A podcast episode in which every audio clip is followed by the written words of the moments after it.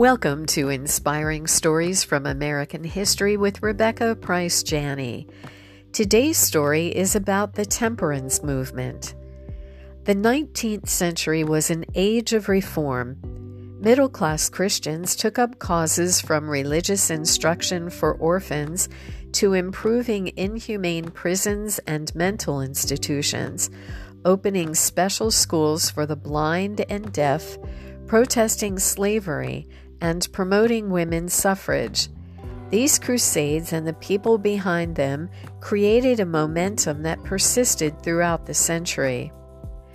Of all the reforms, the most widely supported was the temperance movement, which came into being to combat the widespread drunkenness of that era. People often began drinking hard cider at breakfast by 1820, the per capita consumption of hard liquor had reached a peak of 5 gallons per year, the highest it has ever been in American history. In 1826, the American Temperance Union formed to convince the public that drinking led to criminal acts, accidents, relationship problems, and illness. It advocated the practice of civil disobedience in order to eliminate drunkenness.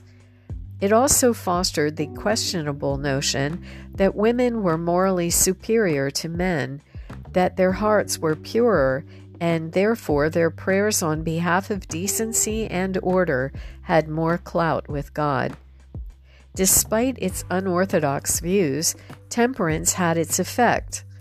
Maine passed the first effective law prohibiting the manufacture and sale of alcohol in 1851, and by 1855, the per capita consumption of hard liquor had dropped 60%.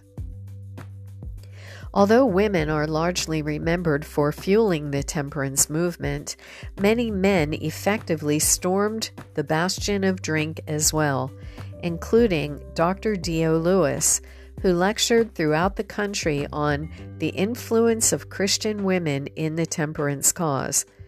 Lewis told how his mother rallied her church's women to convince the local saloon keeper to shut down his operation. During an 1873 speech in Fredonia, New York, Lewis compelled his audience of married couples to march on their hotel's bar. The man in charge swore that he never drank and would stop selling liquor if the pharmacist across the street would also comply. According to one historian, by nightfall they had brought the druggist to his knees. Such scenes were repeated wherever Lewis lectured, encouraging the movement that came to be known as the Women's Crusade. The most famous of the movement's champions was Miss Frances Willard who became president of the Women's Christian Temperance Union and America's heroine for the latter part of that energetic century. Here is one story of her influence. It was a biting cold night with a zero degree wind rushing across Lake Michigan. The street was mostly deserted, but there was the sound of a distant singing of a hymn. The Reverend John B. Gough's curiosity was roused.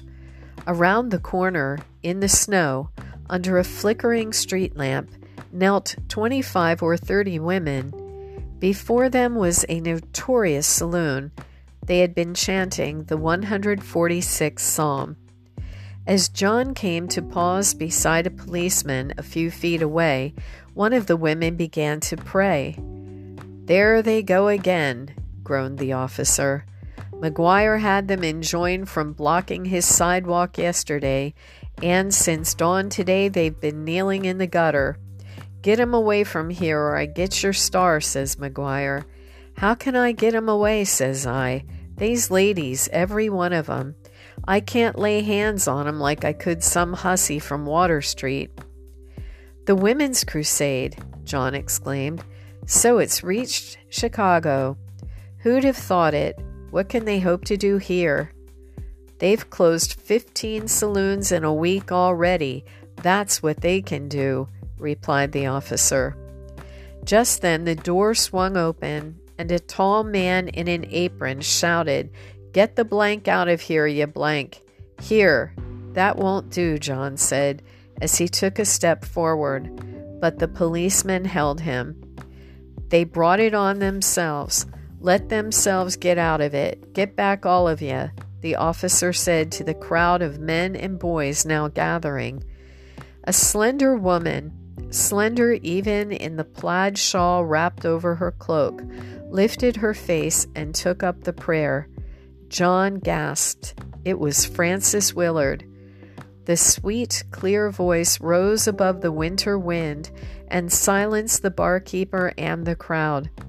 John made his way through the snow to kneel beside her as she prayed. O oh God, in the name of our desolate homes, blasted hopes, ruined lives, for the honor of our community, for our happiness, for the good name of our town, in the name of Jesus Christ, sweating out the passion of the cross, for the sake of this soul which will be lost, make this man cleanse himself from his heinous sin. O God, open his ears that we may beg, may implore him. O God, pity women. Jesus Christ, help the mothers of sons when their husbands betray them. O God, pity women, help them to end this curse. O tender Christ, torn in thine consuming agony, give us of thy tomorrow and tomorrow, endless tomorrows, until this man's heart shall melt. We are here, O dying, deathless Christ. The bartender clapped his hands to his head and howled, Stop it, stop it. You can have the place, but I won't have you praying my soul into hell. But she did not stop not until the whiskey and beer ran like rain over the pavement and into the gutter where she knelt. Thank you for joining me for inspiring stories from American history. I'm Rebecca Price Janney.